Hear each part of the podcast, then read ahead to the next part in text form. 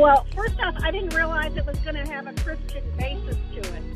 So I'm loving that part of it because it's kind of taking our, you know, I'm a scientist, right, at microbiologist, right? I worked with Paxil, selling Paxil for neuropsychiatry. So for me to be able to tie those two items together, it's been super interesting, that part of it.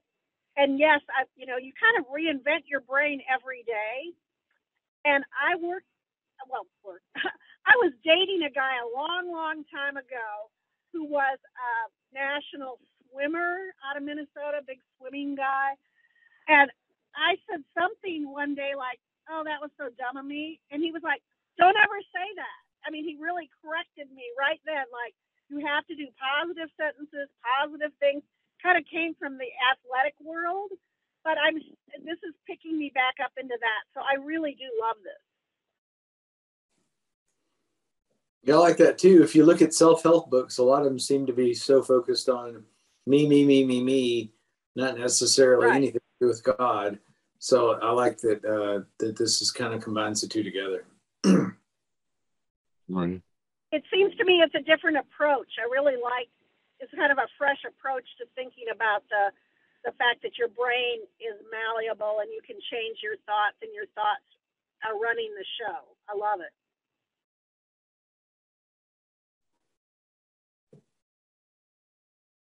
Okay, Danny, you asked me. Yeah, good. Tom, how about you? Well, I was just going to say, it's pretty interesting. I'm through chapter 2 so far, and you know, there's deep. What's interesting is I always look up an author, a lot of criticism of this author, because, oh, by the way, she's Christian. You know, she's kicked the hornet's nest of science because she's tied the two together. So I love that. And it caused me to go back and look at some of the science that she refers to, because it's so diverse. You know, in chapter 2, it's like there's a part go, hey, I'm going to give you an outline of this in one paragraph, but there's like, you know, 25,000 pages to read on this topic. I'm like, wow. I mean, she's digging in deep, but it's, you know, how you personally handle your attitude is critical. And I think it also causes me to think about, Danny, you mentioned this, the people you hang out with can pull you up or weight you down. Because, I mean, you've got people that you've met that it's like they walk in a room, it's like there's a rain cloud of them. I mean, we've all been there. And it's not that they're a bad person, but, I mean, I don't want to absorb that. So I'm glad that she's matching up the science with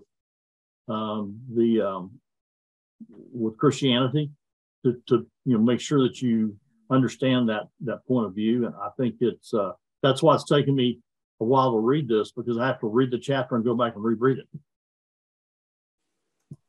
Yeah. You know, I read this book first in 2017, and listened to it a couple of times while I'm walking, running, exercising. I've read parts of it other times, and I've read her 3 other books, and I do her. She hasn't. As we go through, there's these 5 steps she goes through to kind of reform your thinking and to you know, even a way to learn things using that 5-step format. Also to remove toxic thoughts. And she has an app. I do recommend the app. Just know that it's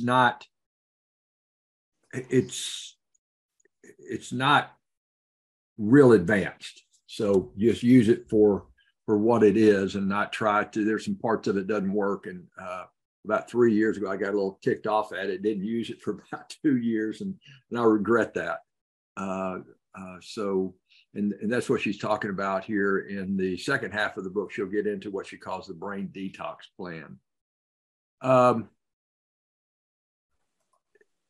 Rick, have you gotten started on it yet? No, I haven't. I actually been looking up. I'm over here in Round Rock right now. There's a Barnes & Noble's. I was going to go get it. Okay. But yeah. Yeah. Just if you got any comments or questions, just lead away with it as we go. We're just kind of go through it. She starts off in the first half she starts off with main scripture. I think you're echoing. Yeah, there you go. Thanks. There you go. Main scripture, and then the linked science concept. I think it's interesting what you said, Tom, about the criticism. So yeah, I've gotten some criticism as I've talked about this book publicly a couple of times. And I just know for me, it's made a difference. And when you look at not just this book, but look at her subsequent books and all the brainy people that are writing, references and recommending this book, it's pretty amazing, especially her latest book, which is, I think it's called Cleaning Up Your Mental Mess. It's some of the high level types that are, recommending the book is pretty spectacular. So what are you thinking about? What's everyone, with what the author says about the mind is what the brain does. The brain does the bidding of the mind. Our mind is designed to control the body, of which the brain is a part, not the other way around. Is that new to anyone?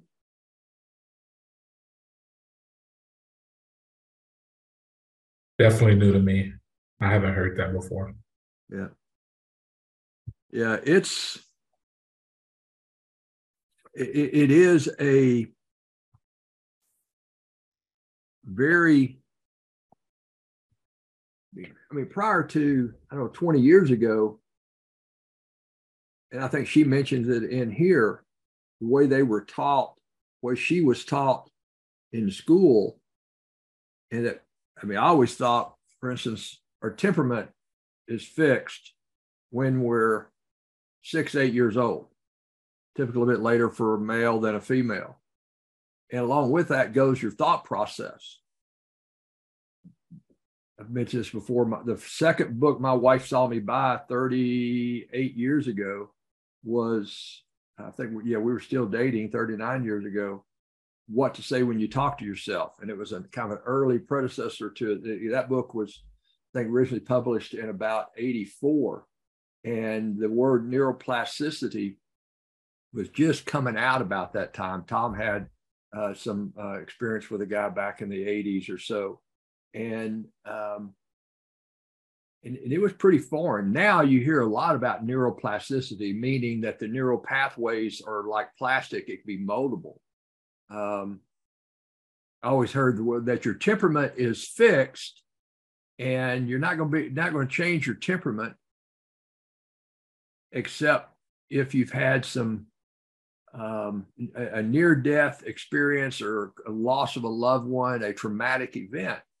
And I wondered, well, why does that cause a change? And you can't just purposely change. So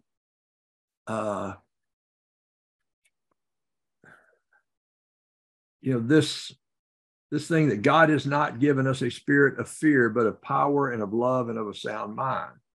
And then she claims that science shows we are wired for love with a natural optimism bias. This means exactly what the scripture says above.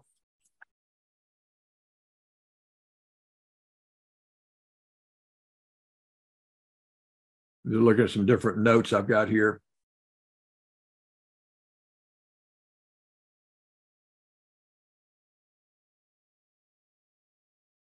Sticking on that theme a little bit about the mind is what the brain does. From that perspective, the brain creates what you're doing and what you're thinking. The mind is what the brain does. They believe in ramifications are significant. Take, for example, the treatment of depression. In the reductionist view, depression is a chemical imbalance problem of a machine-like brain. Therefore, the treatment is to add in the missing chemicals. Then this view is biblically and scientifically incorrect. Looking at it from another angle, where the brain does the bidding of the mind, you're a thinking being. You think all day long, and at night as you sleep, you sort out your thinking. As you think, you choose, and as you choose, you cause genetic expression to happen in your brain. I get hung up on that one right there for a few minutes when you think about it.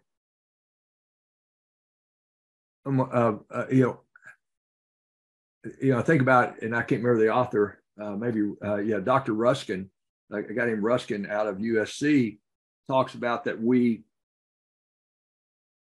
that 90+% of what we think about every day is repetitive, meaning that all the thoughts we've had today, 90% or more of those we had yesterday. Now, in the 80s, he was saying, his instructor or his professor was saying that 80+% of what we think is repetitive. So think about that. So here we are 40 years later, and it's our repetitive thinking, he's claiming, has increased 10%. What's the difference between the 80s and the 90s, or 80s and the 90s, 80s and the 2020s? Smartphones, social media, I mean, that's got to be a big factor. We're stuck. We get stuck. It's why we get dopamine rush. We learned that when we went through Atomic Habits last year. Another great book, Rick, about habits. You can listen to some of our, we've got all these on a podcast that you can go back and listen to. But you go into social media, you got your phone there, you're standing in line at the grocery store, and you get right back into where you were sitting out in the car at home that morning, going to be that night, where you're stuck in you get into that electronic rut, and it causes our thinking to become more repetitive. So she says here, our brain is changing moment by moment. I'm on top of page 33. Our brain is changing moment by moment as we are thinking. But if we're thinking the same thing, she's going to explain later. Well, she says by our thinking and choosing, we're redesigning the landscape of our brain. So it's, what are we choosing? I have a list of 13 choices that I work off of. I want to be sure I've circled through. You've got it in front of my three-ring binder, or my spiral binder, that I'm paying attention to the choices that I'm making. So her argument here, and she goes on down, choices are real. You're free to make choices about how you focus your attention. This affects how the chemicals and proteins and wiring of your brain function and change. Scientists are proving that the relationship between what you think and how you understand yourself, your beliefs, dreams, hopes, and thoughts, has a huge impact on how your brain works. Research shows that 75 to 98% of mental, physical, and behavioral illness comes from one's thought life. We're so connected. Guy that don't think bad of me, anybody, but a guy that I get some inspiration from for working out is a guy named David Goggins, and this guy's ran 70 something ultra marathons and done all kinds of crazy stuff, and he's now in his late 40s, but at about 42, 44. The doctor saying that he just worn himself out. He just couldn't get going anymore. Just It was just, his body, he just wore it out.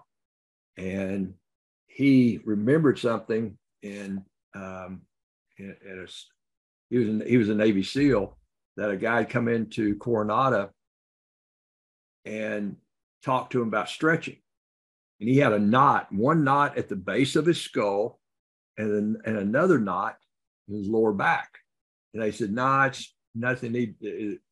It's just a knot. There's nothing malignant about it. It would do too much damage to take it out." He started stretching, and he said his brain had gotten a little foggy. He just didn't think as clear as he used to, and he spent about a year stretching. In particular, his psoas, which is a muscle, the only muscle that connects your upper and lower part of your body. And over about a year period, stretching, the knots went away, the thinking cleared up, and he's back running ultramarathons. And to hear him tell that story, it is really pretty phenomenal about how the body is so connected. And it turns out that one muscle was causing, just his overall tightness of his body was causing all kinds of problems, causing problems with his heart. He wasn't getting enough brain, enough. They knew he wasn't getting enough blood flow throughout his whole body. But anyway, I'm not sure how that really matches up, but it does in some way. Anyway. Hey, Danny. Yes. Thank you. On that same thought, I sold an antidepressant, Paxil, which is a selective serotonin reuptake inhibitor, and it increases serotonin. So you've got that chemical side you were talking about. But here's the thing. To get the drug approved for different indications, it takes a tremendous number of patients because there's such a big placebo effect. People think they're taking the drug and they're not, but their mind fixes them because of the placebo effect. Yep. Isn't that amazing? It shows you. Yeah, it blows my mind. Like, we had like a 30% that was our placebo effect improvement. Yeah, that right. Huge overcome to get indications. Yeah. Sorry, I'll stop now. And that's why every legitimate stage 3 drug test is a double blind, because you're gonna have people, if you hand them an aspirin, they're cured of cancer. I mean, they're in their mind. So that's a big cost to the drug companies to do that. Yeah, and right there proves that our mind controls our body. That's why we get, sometimes when we're stressed out, we get muscle tension. There's a book called The Mind-Body Syndrome and Subsequent Healing Your Own Back by a pain doctor out of Columbia University in New York, that I used a few years ago. From hurting members, I couldn't hardly walk. Hurting Gary had to help me into CBLG one day, and got my back locked up after I got out of my truck. And use those mind techniques to, my back pain went away. Thinking changes our DNA. That's phenomenal. She goes into that pretty deep in one of her other books. Stress, in her whole everything here about stress. She's got quite a few footnotes that you can chase those links. Here at what she says about stress and stress-related problems.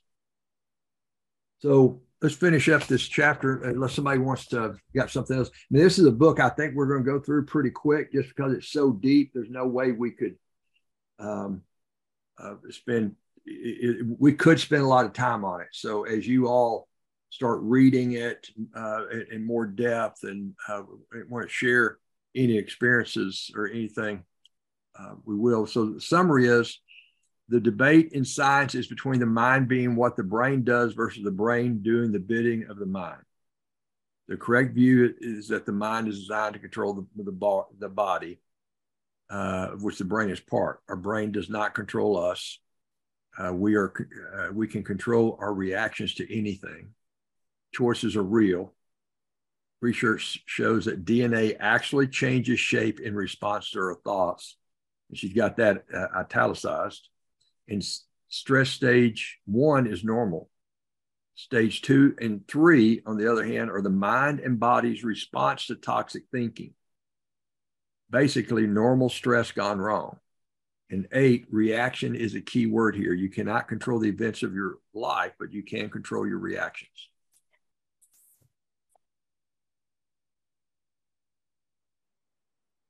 So chapter 2, I'm going into that, choice and your multiple perspective advantage. Now, this is something that she uses in the detox 21-day plan, the MPA, the multiple perspective advantage. And the main scripture is, let the peace from Christ rule in your hearts, to which as one body you were also called, and be thankful. The linked science is, choice is real, free will exists, you're able to stand outside of yourself, observe your own thinking, consult your God, and consult with God, and change the negative toxic thought or grow the healthy positive thought. When you do this, your brain responds with a positive neurochemical rush and structural changes that will improve your intellect, health, and peace. You will experience soul harmony. That's some pretty heavy accusations, isn't it?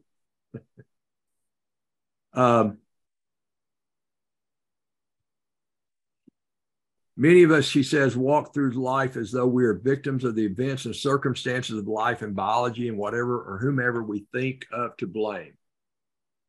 As a therapist for 22 years and have reached millions of people through seminars, books, and media appearances, the statements I make more than any others are these. You're not a victim. You can control your reactions. You do have a choice.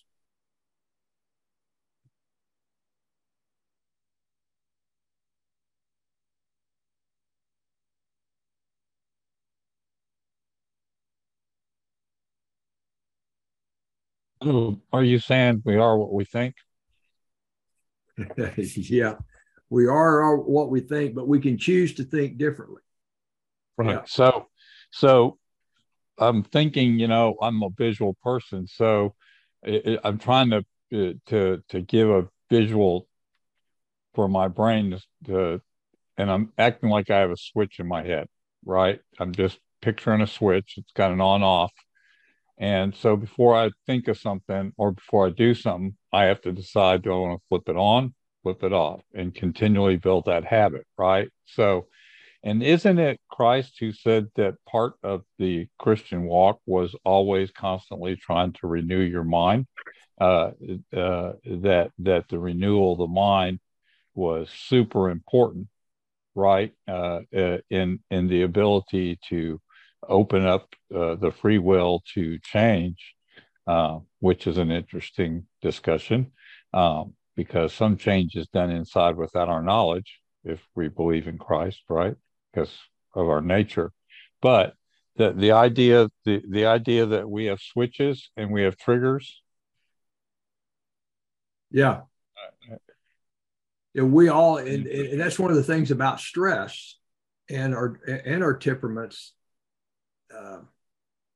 One assessment that I've used shows your temperament, your personality, based on 3 different environments you're in. One, when you're out in public, you act one way. Mm-hmm. 2 is how you think you are. And 3 is how you really are.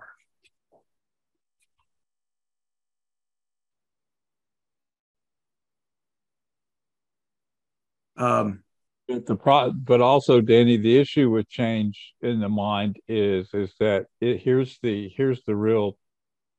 I go. I'm gonna be negative for a minute. Okay, allow me to think this way. But when you're trying to change, I'm going to take the word trying out. When you're working on changing, right, then if you fail constantly, then you start beating yourself up. So it's kind of this narrow road of how you think about something, right? So, you know, is constant failure mean you get mad at yourself, or, you know, that it becomes this revolving circle? I don't know how to explain that. I'm just saying sometimes when you change in your thinking, you keep failing because you've been stuck so long. Then you don't give yourself a break when you start thinking right, and you go right back to where you were because you go, heck with this. So sorry about that. No, I mean, that happened. You just described life. And right, exactly. And the key word, there's a few key words there, is that, well, let me just put it in my own perspective. It's what I do with that information. Number one is, what was I chasing? Okay. Number two, what did I learn from it? And number three, what am I going to do with it? It's, you know, my perspective. I know that's different than some people that teach goals.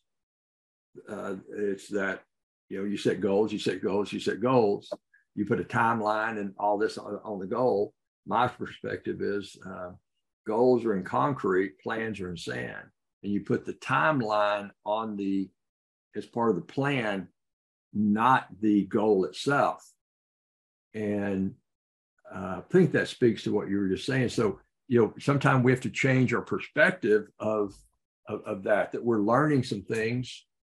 And I mean, I go back to 2008 and that financial crisis. I had 400 employees and started downsizing before, you know, it all hit the fan. And it took me over 3 years, I continued to downsize. And I kept making, I think, were some very good decisions. They were sought out. I sought counsel from some pretty good people. And I think they were good decisions. They just had very poor results through that. You know, ended up shutting the company down. And, you know, made some good decisions, thought out, prayed through decisions, but they just had some real poor results. And I, you know, it took me a long time to figure out how to learn from that. And Danny, one of the other things I wonder about this process is, and it's probably off subject a little, but maybe it gives some feedback, is sometimes our brain's protecting us and it's attached to our gut feelings, right? So when we say, man, my gut feeling was telling me not to do that, and I still did that, right? I mean, you know, some of it, if we're thinking right, then maybe we can interpret our gut feelings better, right? So. Yeah. And is it a gut feeling or is it a feeling from God? Where is that feeling? Where is that coming from? And I know I don't trust my gut, and I'm going to test it against a few things, including scripture. Our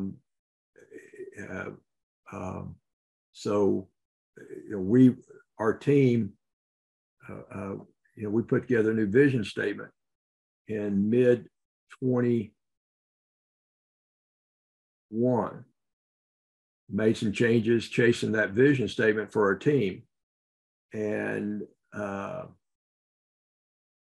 no idea, you know, who'd have known what was going to happen in 2022 with real estate and mortgage rates.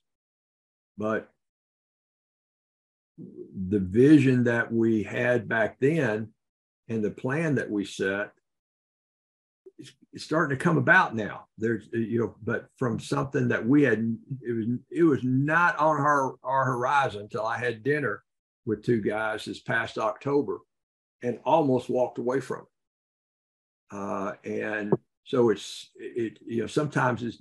just haven't given it time. No plan ever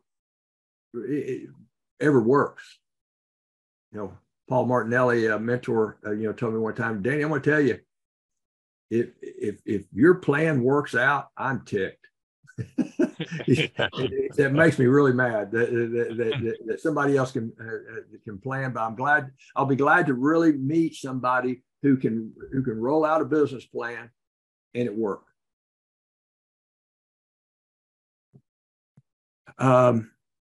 Interesting. She says, we can choose to think the way God wants us to think.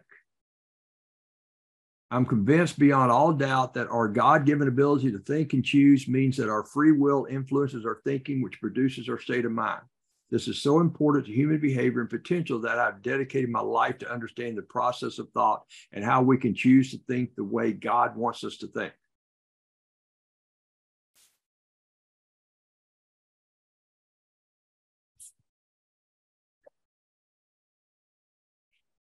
Then she goes on to prove free will in the prefrontal, talking about our brain activity in the prefrontal cortex and the parietal cortex.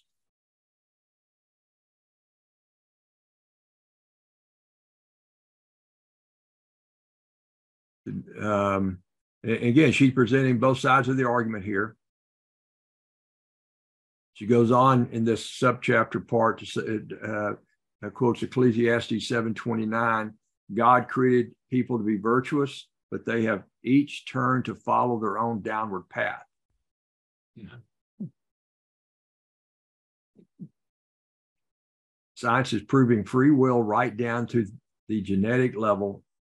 And then she says, let's take a look at some of that evidence. And again, choice has mental real estate. We can observe our own thoughts. We can observe our thoughts and actions and make decisions about them. And suddenly, biblical principles such as bringing all thoughts captive, renewing your mind, what you were saying, Herdy, casting all your cares and being anxious for nothing become less difficult when we realize God has given us the equipment to do these things.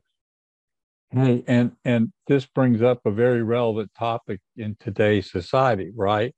Is if you can change people's thinking, you can change their speech. Sure. That's what I see happening, right? So there's proof in the pudding that in fact there are ways to change thinking and to have people act like somebody wants you to act. So it's a pretty powerful thing, the brain. It's amazing. So just thought I'd throw that in there for thought. No, that's awesome.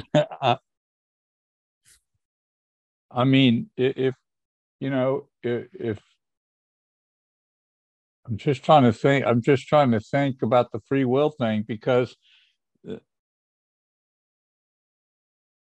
that's a very hard concept for people outside faith to understand, because they don't understand why people suffer. And I can look at my nephew right now with cancer and the way he's struggling, and my brother, and I could look up and say, God, why are you doing this to these folks, right? But the world was designed that not only good things can happen, but bad things can happen, right? And our whole Christian perspective can change. I know Christians that are super bitter. Yeah, I mean, because of things that's happened in their in their life, right? Because they went down the route of bitterness and they never got over it because they didn't understand forgiveness, they didn't understand working on oneself, and so their thinking never changed, and so they became we used to talk about this in recovery all the time. There was a game we used to play. It was called the blame game in our support group. And I used to raise my hand and ask everybody to go around the room and blame everybody that's pissed them off and hurt their life. And all of them had a list of 10 or 20. And I said, what about you? And they said, oh, no, it's all their fault. Yeah, it's all their fault.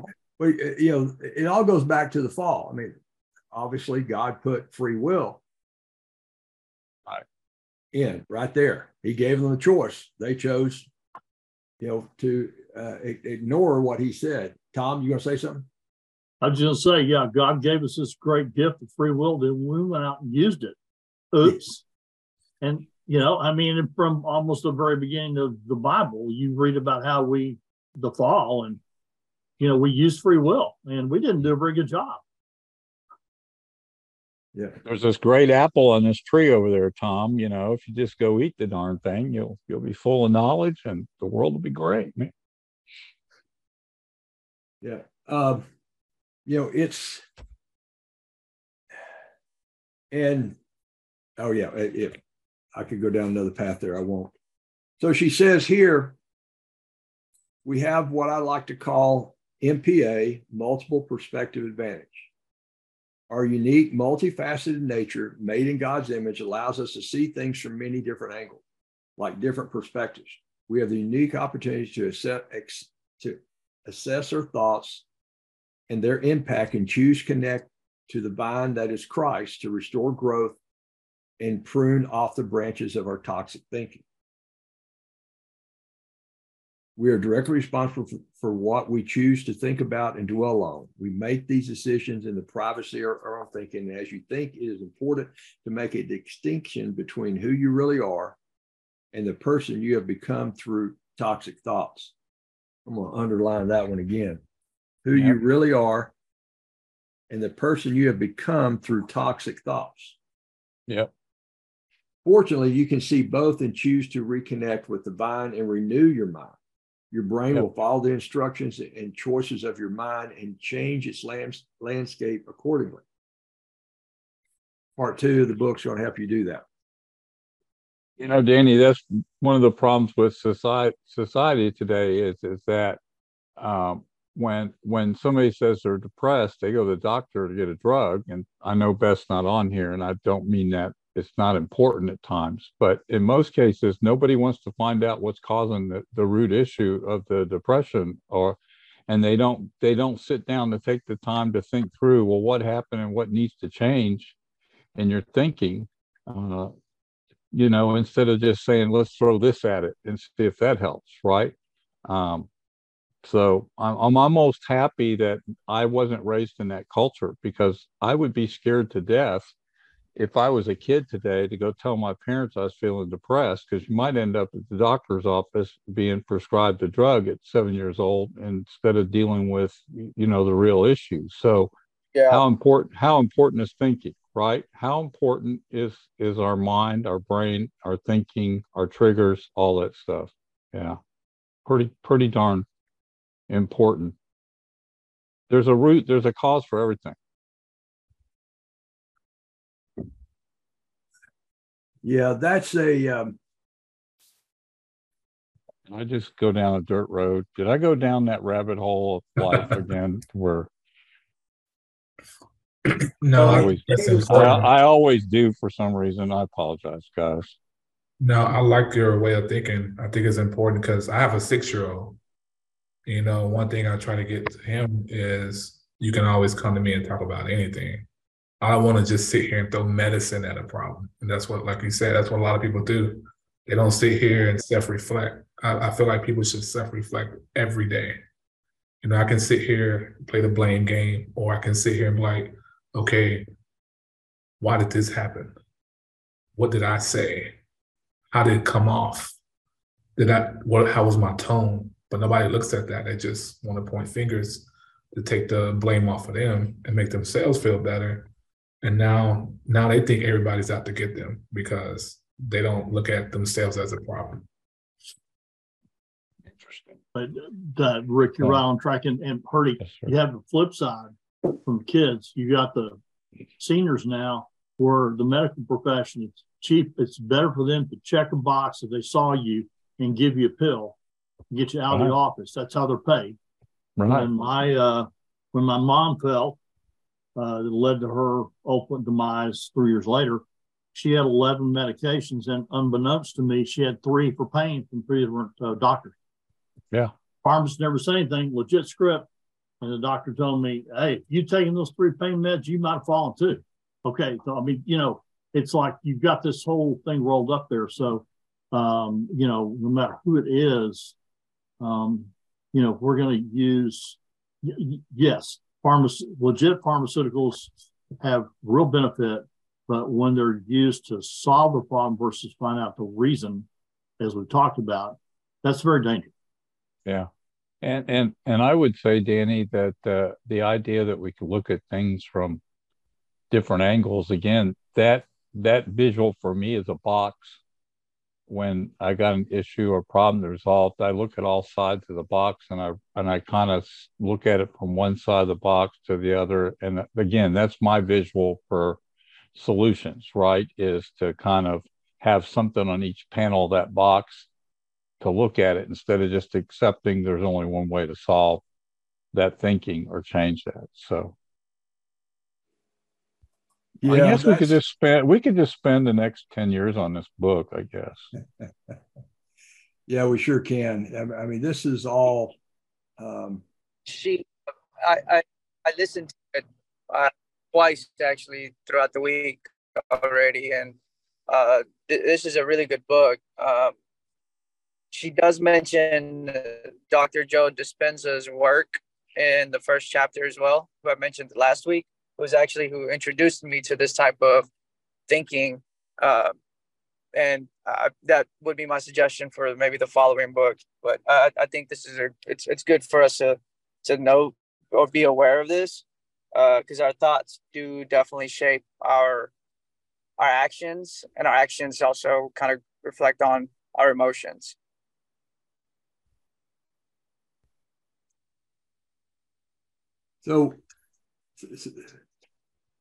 So you said shape what and our emotions? In shape our emotions, is what he said. Yeah, our the way we think is how we act. How we act will also help how we feel, right? Or how we think will make how we feel. How we feel, like it's all intertwined. I may not be saying it the right way, but how we feel is how we'll act, and then, you know. Yeah. Okay. Fab. Yeah. And that's what she's going to get to here with the MPA, that multiple perspective is that I mean, so much of choices that we make are based on our emotions and that how we feel. And when we take a step back, and how does she say it here, that we're multifaceted, allows us to think from many different angles, different perspectives. And when we start doing that, and she has an exercise that I use, and it's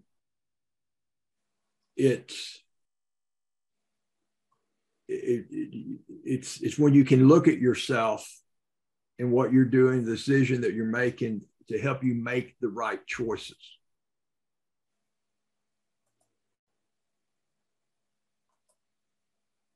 So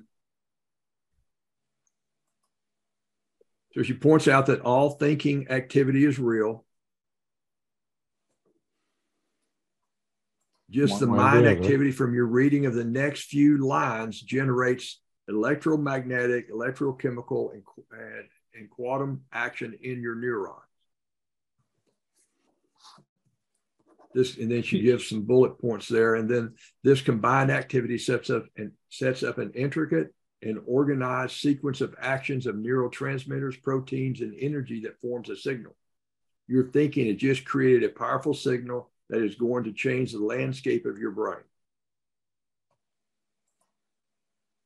You know, from a sports standpoint, I'm talking a lot today, I apologize. From a sports standpoint, change in thinking a lot when I played baseball in college was visualization of how you were going to do at the plate or how you were going to do in the field. I've actually played full baseball games in my head before a game. Yeah. This certain catch, this certain way I was going to chase something down, the certain way I was going to steal second, the certain way I was going to hit the ball if it was outside. And I visualized these whole games. And, you know, these golfers do that, these professional golfers, because that game's all mental. I think all athletes do that, Herdy. Because I remember, you know, being young. And I mean, I still do that. I still play now, but you envision that. You can imagine what's going to happen. You play the game in your head before you're actually, you know, the game is really won in your head, and then it's, you know, performed. Yeah. It's just strange that you can actually visualize something and then it comes true. That's the amazing part.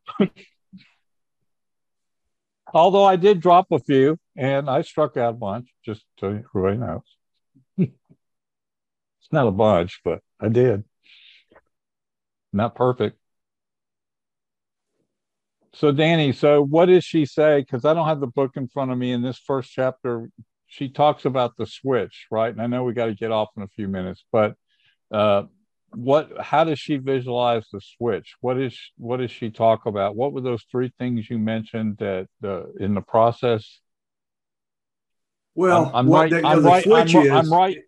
writing this down. That's why I'm asking. The switch is that is, I mean, she's setting the precedent in the first half of the book for her, what she says to do to create new habits, new thoughts and new habits. Okay. And, you know, the first thing you do is you do a, just give it to you real quick, is that you gather your thoughts. There's some breathing that you do. Just calm yourself down.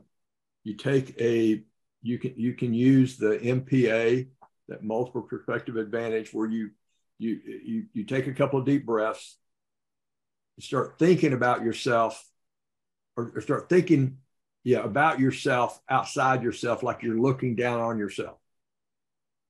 And that helps you put your thoughts into a, there's multiple ways to do something. There's multiple ways to respond. There's multiple choices we can be making. And if we're operating totally out of our, what's hitting our brain, that's, and this is not her words, that's when you're in that comfort zone. And it's, too many times the comfort zone is not going to serve you real well.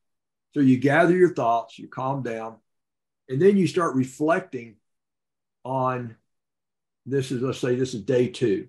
You start reflecting on what your negative, on the progress that you've made in the last 24 hours as you start using this. Then step three is you write all of that down. At first, you just think about it. And then you write, you take notes, more or less journal. And then you reflect on everything that you wrote and add to it. That's step four. Then step five is you have what she calls an active reach, which is you just have a short little, it's something you put on your calendar. Actually, if you're using the app, it reminds you, you try to 5-7 times that day, go back to that. Go back to what you're doing to try to create these new neural pathways in your brain and start thinking about it. And I can, right now I'm in day, I think, 37 of a 63-day cycle. And my thoughts about, it's totally different thoughts than I had, a month ago about a toxic thought that I have. I'll give you a couple other examples that, again, you're just creating new neural pathways in your brain. You're changing your brain. Your brain's always changing. You said that a while ago, I think, either you or Tom did. And you're always changing. You're taking in data every day.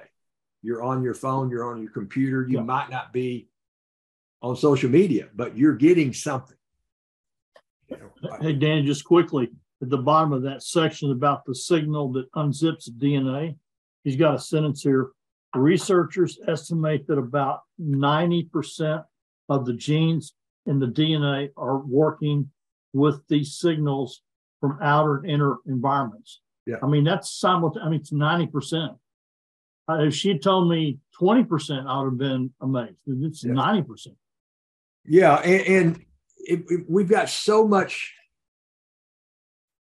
that outer and inner environments. Our environment is why things are happening the way. In 1900, you take the amount of data that a person consumed in a lifetime. Didn't have radio and TV, had newspapers, and had people talking. That was pretty much it, right? Jump forward 100 years. Tells me a moon and the chickens clucking. That's about it. Yeah, yeah. and you jump forward 100 years in 2000. That amount of data that a person got in a lifetime, in 2000, the average person got it in 1 week. So, and they measure that in bits or some type of data. And literally in a week, you were getting the same amount of data in 2000 that your great-great-grandfather got in 1900. That's why things are changing so fast, and now it's even faster. Now we get more. We get so much data. You can't watch the news without there's a ticker tape going by. You know, typically two sides of it there, down at the bottom, at the top, and there's a bunch of different information on that too. There's one spot where it's rolling through there, then it's giving other bits of information from the temperature to the stock prices. Unknown caller. So that's. I think that's part of what they're talking about there, that working with these signals from our outer and inner environments. Tom, do you think? That's what I've thought about. Absolutely, because, I mean, showing you how much you got to work with, how pliable. It's not like 5% of your brain to work on it. You can actually affect, you can in real time affect 90% of your DNA. That's astounding. Yeah, it is. Well, guys, let's wrap it up right there.